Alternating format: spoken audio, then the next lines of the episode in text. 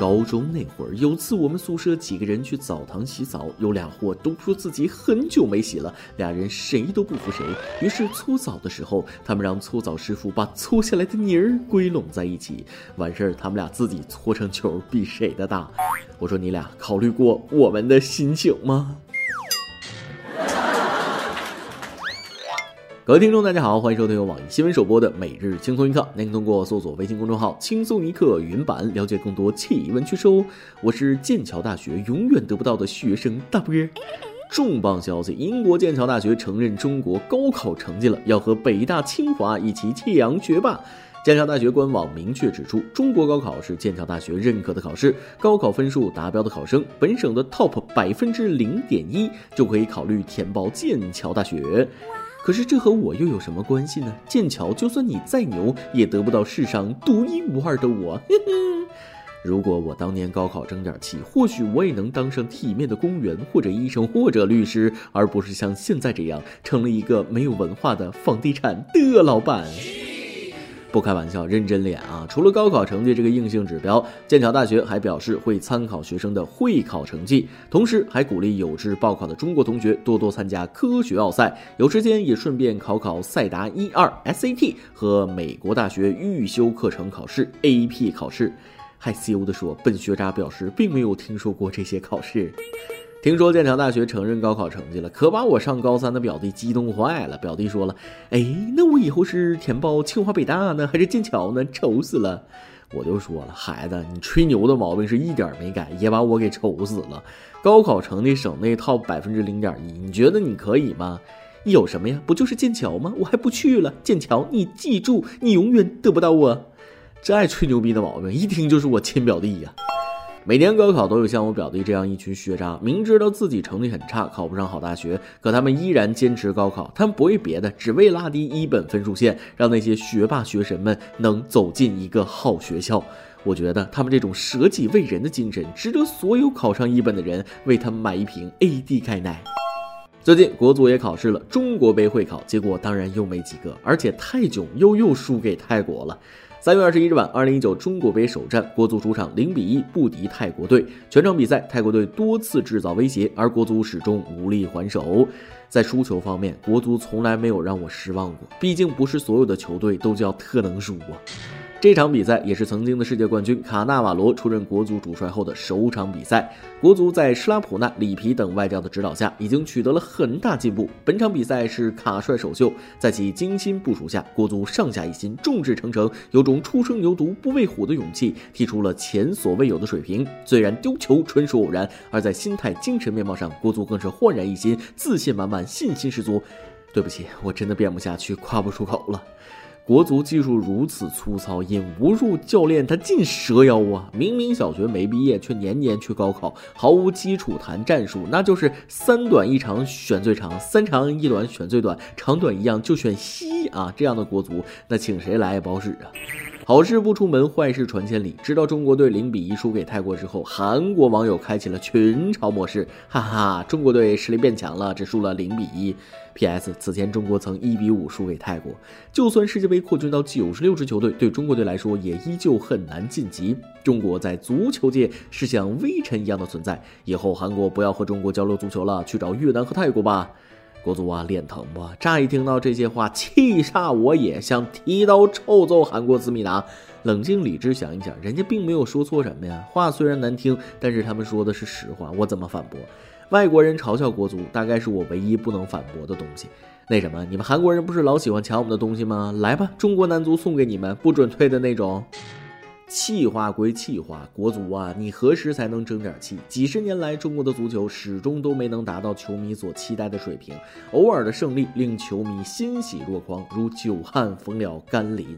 可是什么时候中国足球才能像花儿一样，能够常常绽放，吐露芬芳，让球迷大饱眼福呢？希望有生之年能等到这一天。因为在一千年以后，世界早。国足，你太气人了，留给你的时间真的不多了呀。继续说回考试，最近二零一九各省公务员考试陆续开考，江苏省的考题很亮眼，紧随时代潮流。翟天临迷蒙喜提江苏申论大题。三月二十三日，江苏省二零一九年公务员笔试结束后，就有网友曝光了本次江苏省申论题目，其中咪蒙发家封号时，翟天临学术造假、饭圈文化等热点事件成为材料大题，震惊！吃瓜加追星居然有助于公务员考试申论答题。有考生表示，感谢自己当时那么努力的吃瓜，所以考试才不慌啊。翟天临迷蒙喜提申论大题，这下可以说是名留青史，永垂不朽了。写进公务员申论考试是什么概念？别以为考这么一次就算了，以后大约所有考上公务员的人都会刷到这道真题，并成为永恒的回忆。作为历年真题，十年之内他们也必然会被辅导老师们反复提及，甚至作为经典例题在课堂上系统讲解，告诉未来十年内的考生这件事儿多不好，影响多么恶劣。所以，翟天临迷茫基本上相当于被钉在了耻辱柱上。要想毁掉一个人，让其不得翻身的方法，就是把他的名字写进申论大题。听说现在大学老师布置论文作业之前，都要 Q 一句翟天临，这也算是翟天临给学术界做的一点贡献吧。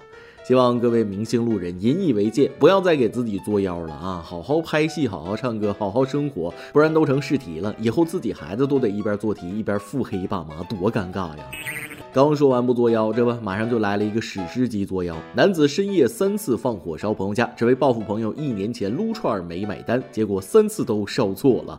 真事儿发生在黑龙江双鸭山，男子王某深夜连放三把火，将三个住宅区点燃。王某交代，一年前他跟朋友李某撸串，结果李某没买单就走了，这让他很生气，一直耿耿于怀。作案当晚，他喝了点酒，趁着酒劲儿想放火烧李某家进行报复，但经过警方调查，王某放火烧的三处均不是李某家，现在等待他的将是三到十年的铁窗生活。一年前，因为烧烤不买单，这胸怀、这度量、这心眼儿，堪比针眼儿啊！三观尽毁。同志们，交友需谨慎，撸串有风险。看到这个新闻之后，我使劲琢磨了一下，我有没有哪次跟朋友撸串没给钱呢？后来发现我没房子，你爱烧哪儿烧哪儿吧。虽然是犯罪，但是我看到他烧了三处地方都没烧对的时候，还是忍不住笑了。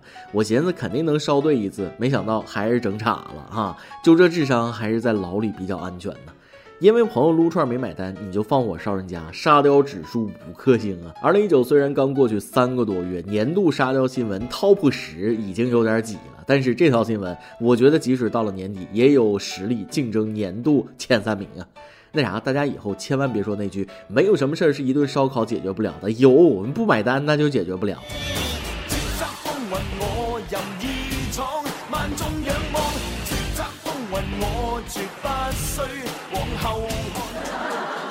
还是要多说一句，天干物燥，小心火烛啊！最近一段两个兵哥哥吵架的十四秒视频也火了，一不小心还上了头条。视频里，两个兵哥哥因为吵架被罚手牵手一下午，尴尬而不是温馨的画面。找啊找啊找朋友，找到一个好朋友，敬个礼呀握握手，你是我的好朋友。哎。我看到左边的兵哥哥在偷笑，右边的兵哥哥委屈巴巴 想甩开又不敢，简直想哭。对不起，我可以笑吗？兵哥哥说了，这叫什么事儿啊？罚了就罚了，为啥要拍照？拍照就拍照，为啥发网上？发网上就发网上，为啥还上头条？我们不要面子的呀。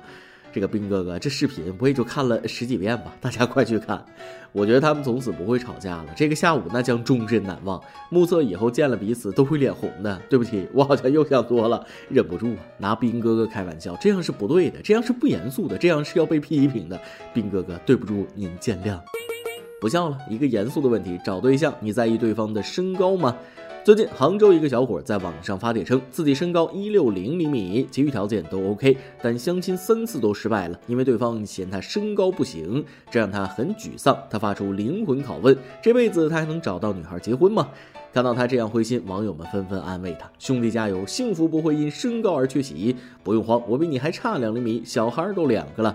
身高是很重要，但能力人品更重要。我一朋友一六二，他媳妇儿一六八，都有两个娃了。还有姑娘现身说法给他打气，我对象就一六零，还没我高呢，但是他对我好，包容我，而且孝顺父母，有上进心。我觉得他比那些人高马大、好吃懒做、吐脏话的男生高大多了。所以小伙子明白了吗？姑娘们介意的是你矮，其他方面又不出众，只能说你的其他条件还是不够 OK，弥补不了身高的硬伤。我一个朋友也是身高一六零，身价四亿啊，没看到他被嫌弃过，所以身高不够，身价来凑，奋斗吧，小伙计。讲真，男人的身高，女人介意那是本能，不介意是修养。就像普通女孩，如果体重两百多斤，一样很难找到对象。恕我直言，如果我是个妹纸，我是接受不了一六零的男生。就算我能接受，我妈那关也过不了。我妈说了，家里有十套房也不行，如果有二十套，那可以考虑一下。小伙子，你也别灰心。我觉得当务之急，你要努力提高自己，温柔些，有上进心些，相信幸福会来敲门的。还有，自己一六零就多往一五零以下找找。要是还想找个林志玲，那当然找不着了。那什么，下次相亲先网购几款豪车高尾钥匙，见面的时候把这些车钥匙往显眼处一放。啊，好了，只能帮这么多了。每日一问就是上面的问题，找对象你在意对方的身高吗？比如男方身高一六零这种。今天你来阿王跟天阿王，咱们上提问了，你最怕整理哪一项家务呢？微信网友大玉儿说了，讲真的，只要是家务我就不想干。微信网友 D 们说了，竟然说哪一项，我讨厌的是全部吧？你不是一个人，加一。微信网友喜小草说了，第一次留言听到提问，实在忍不住来凑一下热闹。最怕搞卫生的部分必须是抽油烟机，一个月才深度的清洗一次，每次都要洗一个小时以上，真心累。但是看着干净整洁的厨房，整个人都舒服了。我妈也说，抽烟机是厨房清洗的大难题。她让我问下大家有没有什么绝招、妙招、必杀招，快来甩给她，绝对不嫌多呀。有网友战神小天说了，还记得在部队时，每周都要去扫树叶。在广西有一种树叫做芒果树，一年四季都有树叶，尤其是刮风下雨，那树叶落得像下雨一样。房子周边都是这种树，在落叶季更是天天一小扫，一周一大扫。现在再想起，也是一种特别的回忆了吧。再来一段。学校新来一老师，第一天给我们上课，是一个很帅的型男。他走进教室，一位女学生说：“老师，我们第一次见面，可不可以先玩一个刺激的游戏再上课呀？”老师看了看说：“可以。现在请同学们都把书本放回去吧，我们开始考试。” 一首歌的时间。微小友我的小苹果说了：“主持人你好，一三年开始看轻松一刻，语音开播以来一直听到现在，七七不落。喜欢你和小编们的诙谐幽默，喜欢你一本正经的胡说八道。我和老婆相恋七年，现在已经结婚三年，她为我们的小家庭付出了很多。三月二十五是我老婆生日，想为她点一首王铮和水木年华的《没有人比我更爱你》。我想对她说，老婆，我爱你，我会尽自己最大的努力给你一生的幸福。希望主持人和小编们成全。”这美好的祝福，那一定成全啊！祝你老婆生日快乐，幸福快乐每一天。希望你们就像歌词里写的那样，没有人比我更爱你，为你付出生命也愿意。没有人会比我更爱你，我多想永远和你在一起。王铮《水木年华》，没有人比我更爱你，送给你们，也送给所有有情人。以上就是今天的网易轻松一刻，有电台主播讲当地原汁原味的方言播轻松一刻，并在网易和地方电台同步播出吗？请联系每日轻松一刻工作室，将您的简介和小样发送至 i love 曲艺 at 幺六三点 com。老规矩，祝大家都能头脑密，睡眠良好，情绪稳定，财富自由。我是大波儿，咱们下期再会，拜拜。爱上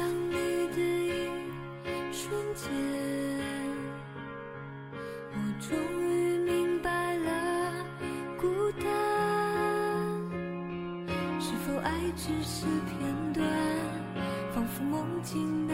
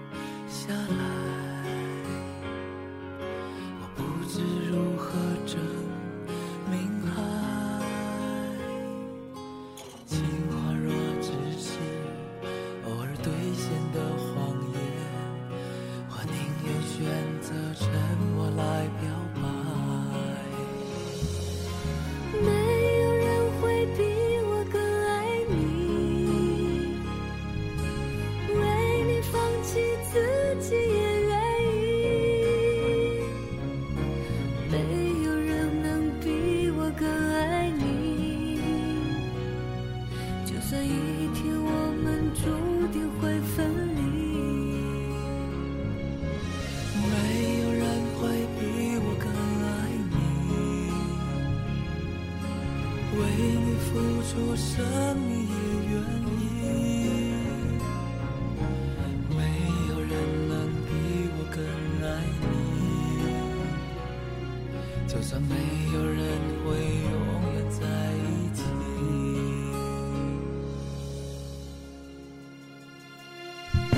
爱上你的一瞬间。